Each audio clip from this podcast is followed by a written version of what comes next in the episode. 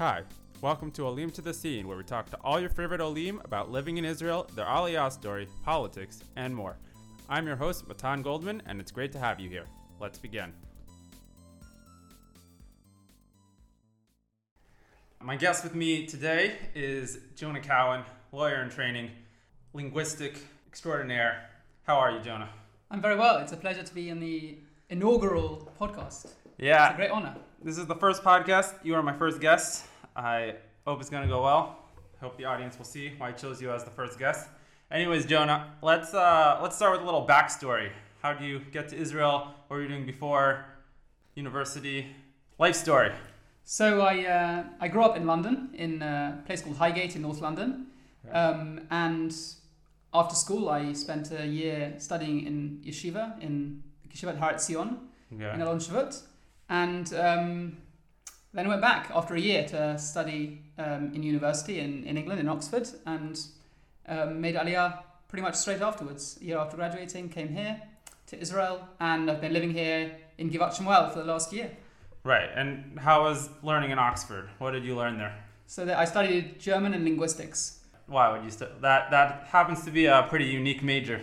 Yes, um, I've always been very keen on modern languages. I've always um, found modern and ancient languages, for that matter, to be a particular fascination from English until I started learning foreign languages. In, in, in the UK, generally starts with French um, until I discovered German, which um, I found to be a particular passion. I studied, I found German literature particularly interesting studying in high school and decided to take that on. Um, and my, my love for languages in general kind of inspired me to study linguistics to really get to grips with what, what language is for us as a society and how it kind of operates. So the interest in German is interesting because a lot of people might associate that language with unpleasant memories of the Jewish past. Did that factor in at all when you were planning on studying that? Yeah, so a lot of people, um, when they find out as a, as a Jew that I've studied German, will ask me if I'm German originally, if I have family there. And it turns out actually, unlike the um, uh, a large proportion of the Jewish community in the UK, um, my family is not from Germany. My family is from various parts of Eastern Europe, Lithuania and Poland and White Russia. Um, but um, I nevertheless have found studying German particularly interesting. I, to be honest, have not engaged so much as you might have expected with the um, particular interaction between um, Germans and Jews that there have been in the last uh, in the last few centuries, um, mainly focusing on kind of German literature prior to the Holocaust. Ah. Um, but I've also I've also interacted with, with, with the way Germans have, have tried to react to to the, the unpleasantness in their history and come to terms with it, which is I think a particularly interesting story uh, because of all the of all the nations in Europe, Germany has by far in, uh, engaged the most with its history during the Holocaust. Obviously, they were the primary actor during that time, but far more than many many other countries. Um, and there's much more Holocaust memory in Germany. People are much more sensitive to it and much more aware of it. And they still pay retributions to Israel, right? I believe so. Okay. And um, you, as you mentioned, attended, attended Yeshivat Har Etzion, or the Gush, which I also attended.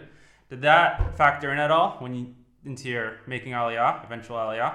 Yes, so um, I suppose I wasn't really aware of it at the time. Um, and actually, when I when I was studying in, in Gush, I never really thought that Aliyah was on the cards for me. Um, it's something that I thought about in the past, but I felt like I was coming there. I was going to spend a year there. I was going to go back, and that would be my um, my religious year, my religious gap year before university, and I'd make my, the rest of my life in the United Kingdom.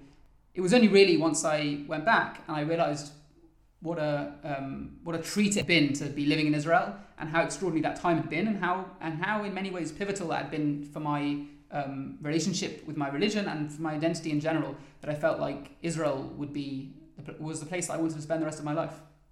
Because of how it integrated into your identity? Like, what what's in Israel that you can't find in England? So, um, living life as a Jew in Israel, and this may sound almost like a cliche to say, but living life, a Jewish life in Israel, is qualitatively different to living life as a Jew in Chutz La'aretz. You are you aren't going against the mainstream. You are the mainstream, and everything around you. And I and I genuinely appreciate this every single day. Hearing Hebrew around you is something that is um, extraordinary. Every single time I step out out of the office onto the bus, walk around the streets, and every time I experience another Chag in Israel, and thank God I'm, I'm still kind of at the, at the, the very beginning of my experience of living in Israel. And so every time I kind of experience a new cultural feature of Israeli life, a new feature of the calendar, election day, for example, today, which I'm sure we'll talk about um, later, it, it, feels extraordinary to me to, to feel um, there's donuts in the shops, Hanukkah's coming around, there's donuts in supermarkets, not right. just in the kosher shops. You're, um, you're a and, cultural and, majority. And we are a cultural majority. And that's definitely a huge factor in how I feel my Jewish identity is expressed in Israel. Um, and there's also there's also something deep down inside me. I, I do know that I think Jews should be living in Israel, and that's the place we, we should go. And if it's if it's feasible and practical at the time in your life, um, when you're thinking about it, then you should be living in Israel. All right. Thank you for discussing your backstory. Now, onto your current, what you're currently doing, your current career. What are what are you up to?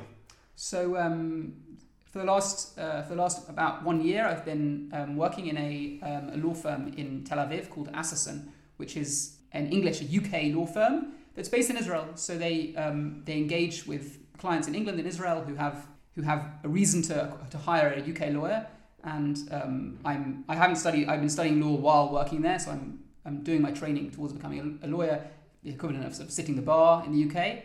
And hoping how, to qualify in one year. Is that how learning law in England works? You have to work while you're learning. So you can you can um, either study and then and then do practical experience, or you can do both at the same time. And I've chosen to to do them simultaneously, and juggling a couple of things at once. Right. And what's what's like why would an Israeli lawyer, why would an Israeli person need a British lawyer? So there are many reasons. Um, there are many different types of people we, we act for. Um, it often happens that Israelis have have business interests in the UK and so um, require legal help in England or disputes in the UK. Um, it often happens that um, various types of arbitration or, um, or court proceedings are conducted under the realms of under the uh, aegis of English law because that's how a lot of commercial agreements are done. We also act for a lot of a lot of clients in the UK as well. Right, and in America, this is somewhat common to go from a degree such as history or linguistics to law. But why did you choose to go from German to law and not necessarily stay within your major or primary interest, which it sounded like interested you? Yeah. So uh, personally, for me, I didn't I didn't see um, an obvious tr- career trajectory using linguistic skills, using modern languages skills um, in Israel um, directly, other than academia. And academia was something that I considered. For me, I was, I, was, I was kind of excited to go out into the real world, into the world of work, and leave the world of the academy behind. I felt like I'd been, I'd been in study for most of my life until that point and was ready to, was ready to do something practical. Right. Um, only handle too many tests. Exactly. Um, and I, from, for my part, law is something that that, um, that has been in my family. Uh, I'm, now, I'm now the third generation of lawyer in my in my family, and um, I it felt like a natural path and something that I'd always been thinking about as something that I might right. consider transferring to. Is there a difference? Like, if you're an English lawyer, can you also practice law in Israel, or you can only practice law as an English lawyer? So I don't know the, the exact rules. Um, it's something I may look into more deeply if, if it comes to it. Um, in order to practice as an Israeli lawyer, I'd have to take a separate set of exams to qualify from being a foreign lawyer to being an Israeli lawyer. In the meantime, there are many foreign qualified lawyers working in Israeli law firms that are not qualified in Israel, but are nevertheless useful for the clients of, of commercial firms, for example. Right. So, for an English person listening to this podcast, is your path something realistic for them? Would they be able to find a law firm to, law firm to take them to do work, to intern there? While doing the bar, or is that something that you managed to swing? Well, it's something that it's something that the particular the particular firm that I work for enables um, and enables for certain many other people other than me. Um, but it's also, I think, um, very dependent on your particular career path and where you're up to in life. People make aliyah and and um, decide to make aliyah at different points in their life. So if you're making Aliyah at 18 versus making Aliyah after a university degree versus you have some kind of professional experience already in a particular field, for example, law, then that would that would massively depend.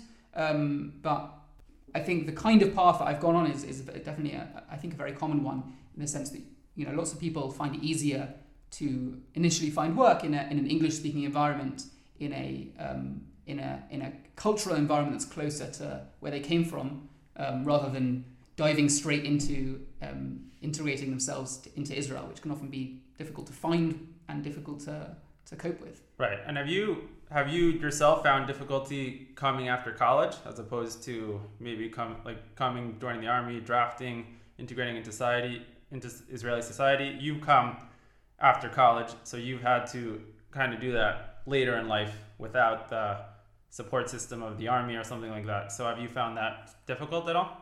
I definitely did have felt that that um, friends of mine, like you, Matan, for example, who Yeah. made Aliyah straight after school, um, in some ways had an easier time um, because they because they were in a, in a in a as you say a support network. They had a whatever institution they were in was guiding them through the process of Aliyah, guiding them through the process of drafting into the army, and um, and once they kind of left that environment, they already uh, had a, had a certain amount of understanding of, of the way things worked, of what they wanted to do. Um, whereas, as you say, I came much more on my own. Um, I didn't initially come to an Ulpan when I was in Israel, so I didn't have that kind of Ulpan network either. Right. But you came Um, with knowledge of Hebrew. I came with knowledge of Hebrew, um, and which was which was helpful. I think I've managed. I've made it work and done my own path. As many people do, they they find what works for them. I'm very grateful and very blessed to have lots of friends already in Israel from the time I've spent here um, and from the many times that I visited um, over the last few years. And um, I think yeah, I think I've, I think I'm, I'm I'm trying to make it work just like everyone is. But yeah, it's, it's definitely different when you when you come and you and you and you uh, and you're here through the army and then stay. You have an instinctive understanding and knowledge of things that I don't think I understand yet. Right.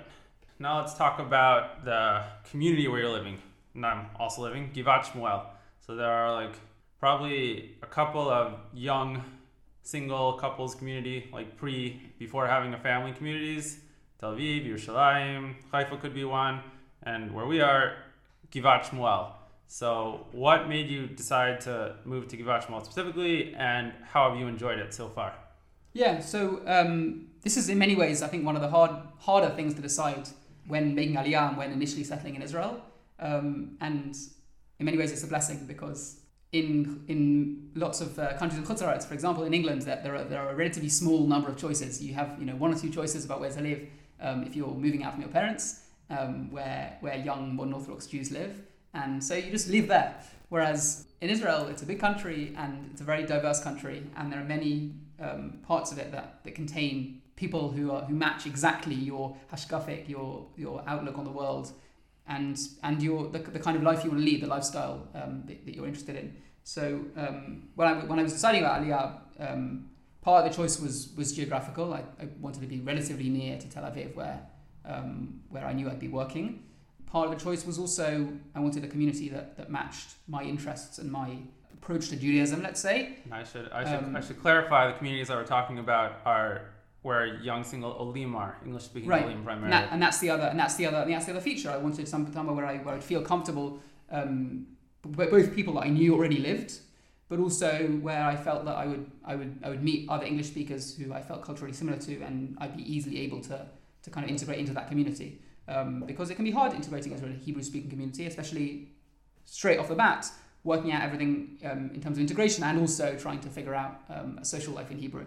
So that, I suppose, distills it down to a few options which you laid out, places like Yerushalayim and Tel Aviv, um, as well as Givat Shmuel. And I suppose it was just knowing a few close friends in Givat Shmuel that, that um, helped me choose Givat Shmuel, but also the fact that um, a good friend of mine had a space in his apartment and that was um, convenient to move into at that particular point that I was deciding to make Aliyah. Um, kind of swung it for me that I thought, let me start there. I had a great initial year, I, um, and I've decided to stay for another academic year of this um, from from from uh, August until next year. So we'll see how it goes. And what do you think about the community? Because one of the advantages I see in Givat Shmuel over Jerusalem or Tel Aviv is that there's a, a JLIC, uh, like a sponsored, funded communal center with a with a rabbi, and that allows for more of a centralization of the community and allows for people to bond more, to meet new people. So, do you have any thoughts on that, as opposed to like potentially the more separated communities within Jerusalem? So that's definitely something that um, that enticed me, I suppose, about um, about the community in Shmuel from what I'd heard of it. Um, when I made Aliyah, it was it was during a, a certain phase of the COVID lockdown and unlocking, um, so I wasn't able to, to sort of have an initial tryout visit at all. But I'd heard about it. Um, I knew people there, and that, that was one of the things that I had heard, which was the the kind of warm social, social social atmosphere and the kind of support that is offered by the JLIC, but also I think by the fact that it's it's, univ- it's in, in many ways a university town. So for those who don't know Givat, Givat Shmuel, it's um, it's um, a sort of growing sort of t- a growing town, medium-sized town, um, right next to the University of Bar Ilan, and many of the people who live in in, in Givat Shmuel are, are students at Bar Ilan, which gives it a, the kind of feel of a student town, and felt a lot like where I where I'd been studying um, as well because in university because that was that was also kind of a student feel. And and the way in which people live very close to each other um, have Shabbat is a very intense social time um, which is very enjoyable and very uh, um, makes makes kind of planning your life a lot easier you don't have to you don't have to travel you don't have to um, search out people to spend time with people are very friendly people talk to each other after shul at kiddush Right. Um, and that's something that's offered by, by, the, by the nature of the place and also by the JLIC, which is um, an amazing support. Um, quite extraordinary, actually, in many ways, because Israel doesn't do community in the way that Chutz does community, um, which is it, one of the things that makes choosing a place to live quite hard, because you don't you can't naturally just find a local shul, join it, make friends through it. Right. You have to search things out, and JLIC makes that very easy. Um, so I'm, I'm very grateful for that kind of support that, exists there. Right. People in Israel usually view shuls as just a place to daven. They don't necessarily view it as like a communal center. Exactly. They don't have like community rabbis. But so here in Givat Shmuel, for the young students or young people, we do have a community like that. Um, so, like you mentioned, Givat Shmuel is like very much a college-centric town. So that make, also makes it very transient, right? A lot of our friends have left because finished university or they're in the last year of university.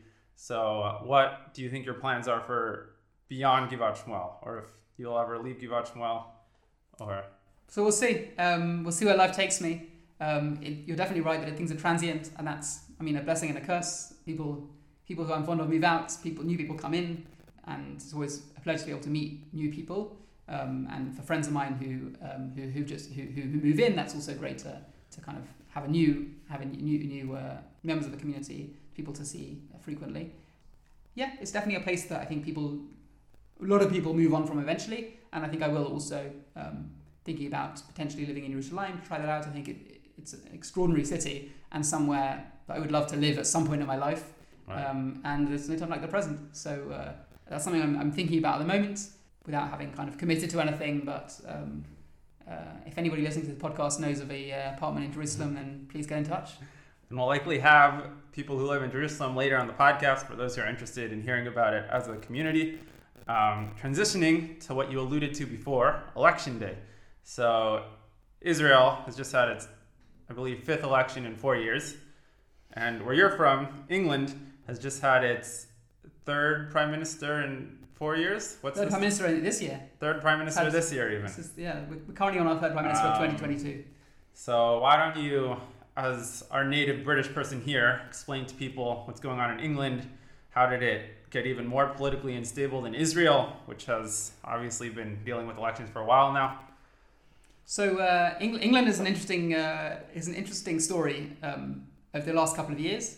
Um, there's been you could say there's been political instability in the UK for the last 12 years, really, since um, the 2010 election when no majority was produced in the in Parliament for the first time. Really, in many ways, a very stable coalition was was created, um, and the real chaos comes about from um, 2016 when a referendum was held that caused um, a political upset that nobody in the political establishment, nobody um, of the serious parliamentarians in the, in the major parties really predicted that's whether Brexit. supported or not. And that's Brexit. Mm. That was a decision to leave the European Union. And since then, there has been a certain degree of instability, and that was 2016. Um, we've had two general elections since then, and I suppose four or five prime ministers. I think it's five if you include David Cameron, um, because we haven't really figured out really what the direction of the country is. The UK is a parliamentary democracy, which means that um, the party with the largest, with the commanded majority in parliament, they decide their own leader, and that leader becomes prime minister. So, um, for those who aren't aware, the, the, the, two recent changes in our prime minister after Boris Johnson resigned did not come about through an election. They came about through an internal procedure within the ruling party that decided who the who the leader should be. Um, and that instability is really because that party has been tearing itself up about um, its direction for the last few years. Um, and until we have a general election, we won't really find What- out what What are the options for its direction? the options for its direction are um, whether or not it fully embraces a kind of libertarian, um, hard right policy and says that leaving the European Union will allow us to unshackle ourselves from the um, from the rules and regulations of the European Union, and will become a kind of what people sometimes describe as, Sing- as, as a kind of Singapore-style country where low tax, low regulation, um, Right. pursue growth on the one hand, or whether or not we'll just say, you know what, we've left the European Union, but we still want to trade a lot with the EU. We still want to maintain close relationships with them. We still want to have a kind of decent respect for, for international kind of um, economic principles, and will stay as a normal European country despite the fact that we're not a member of this particular union. Um, and that is kind of tearing us apart. Um, at least that's tearing that particular party apart, the Conservative Party, and it hasn't been resolved. Right. So we went from Boris Johnson, who obviously had to step down because he was mired in political scandal, Yes. the co- famous COVID parties. the COVID parties, as well as uh, the thing that brought him down was supporting a um, and promoting on several occasions somebody who, who Boris Johnson knew had lots of sexual assault allegations against him. Uh, Um, that was the, the final nail in the coffin. But yeah, the, the, also the uh, fact that he didn't seem to treat the COVID lockdowns with any degree of respect. and then we went to Liz Truss, who proposed economic policy that was unsuited for England's current economy. Yeah. Right?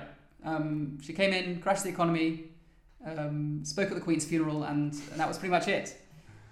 And who's who's the prime minister now? What's his deal? So a fellow called Rishi Sunak, who's been who's been the Chancellor of the Exchequer, the I suppose the equivalent the Finance Minister for the last uh, under Boris Johnson for several years, um, happens to be the richest member of Parliament, um, made a huge amount of money in Goldman Sachs, and married a, a, a, a the heiress to a um, Indian billionaire.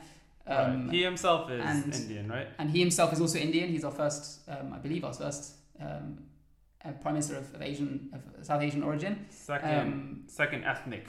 Some people say his yes, our, our second ethnic minority prime minister, if you include Benjamin Disraeli, who was um, a sort of halachically Jewish, although his father um, converted to Christianity when uh, when he Benjamin Disraeli was quite young, so he spent most of his life living as a Christian.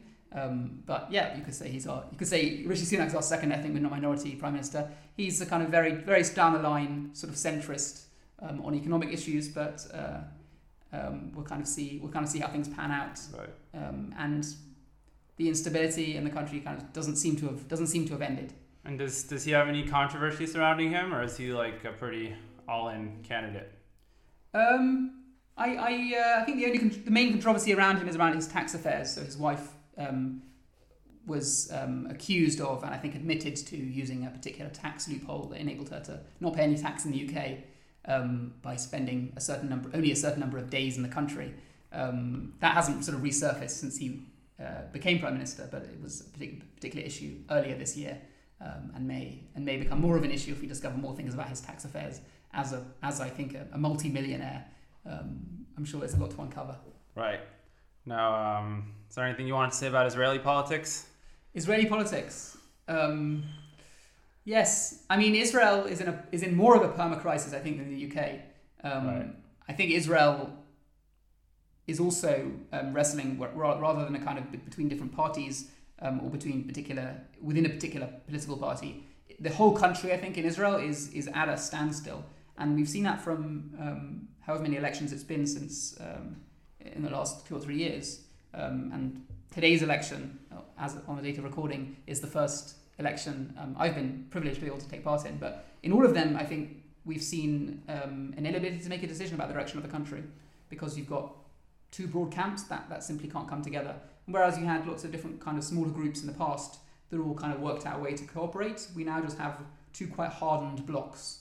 One very solid block that is um, unequivocally and unambiguously always behind ben, Benjamin Netanyahu, um, and they're always going to stay stick with him, and they're very unlikely ever to, to abandon his side. And the question is whether they can get a majority or win other parties over. And you've got another unstable coalition of um, centrist parties, right wing parties that for some reason don't like the Likud or don't like Bibi, um, none of whom seem to be able to have a cohesiveness enough or attract enough votes to create a stable government of their own. Well, it should be noted that a lot of the instability in the previous government was from one specific party, Yamina, who's constituents all left in the middle because they disagreed with certain policies being put through.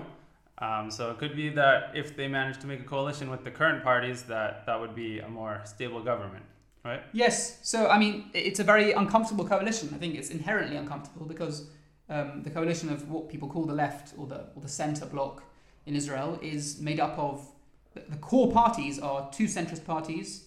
Um, whatever you know, Lieberman's party is a right wing party. Gantz, his his his centrist party contains a right wing party, that party called called Tikva Chadasha, New Hope, Yeah. and and and also the parties of the, the very much firmly of the left, Labour and Meretz. Not not to say anything of the Arab parties they're hoping to entice to join their coalition. So you already got a very broad church coalition, and the fact that it frayed this year from the right and from the left, it frayed as a result of the actions of members of Yamina, the right wing side of the party, and as a result of the actions of um, members of Meretz, which was Yeah. the which is the, the furthest left Zionist party in Israel. Although that was Oh, not- specifically not surprising. one member who was uh, an Arab who they added later as kind of a diversity pick. Right.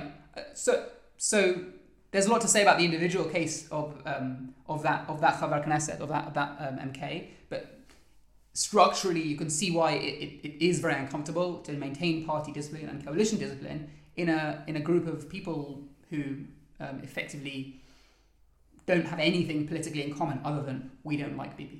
And the re- there's a reason why they call themselves the, the, the change block. That was kind of the advertising they used, I think, in the most in the previous election, because they just want something other than Bibi, and they want to get rid of Bibi. And um, Right. and uh, their slogan has often been kind of mocked as being "Rak lo Bibi." Or the the slogan of the Likud, um, the party that Bibi runs, is called "Rak Bibi." Only Yeah. Bibi, and they are Rak lo Bibi, just as long as it's not Bibi, which is not much of a slogan for uh, electioneering. Although on, on the Bibi side, you also have to note that the Haredi parties, which are really the parties that ensure his majority, are to some extent uh, a single issue party, and that's money to yeshivot and money to the Haredi institutions.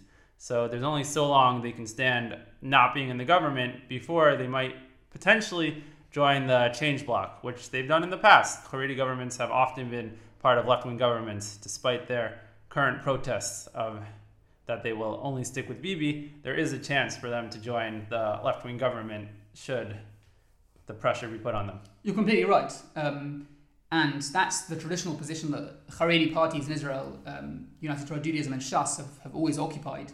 I think there's been a, a sea change in their voter bloc, which is that they have come to, they have, their voter bloc has come to support um, Netanyahu to a much greater level than previously. And so rather than, so, so whereas the parties themselves effectively remain single issue parties, uh, with some complexity and some difference between the two major Haredi parties, their voters will are kind of leaning towards supporting the Likud and other right-wing parties, um, and have become much more politically aware, I think, or at least willing to be politically aware than they have in the past.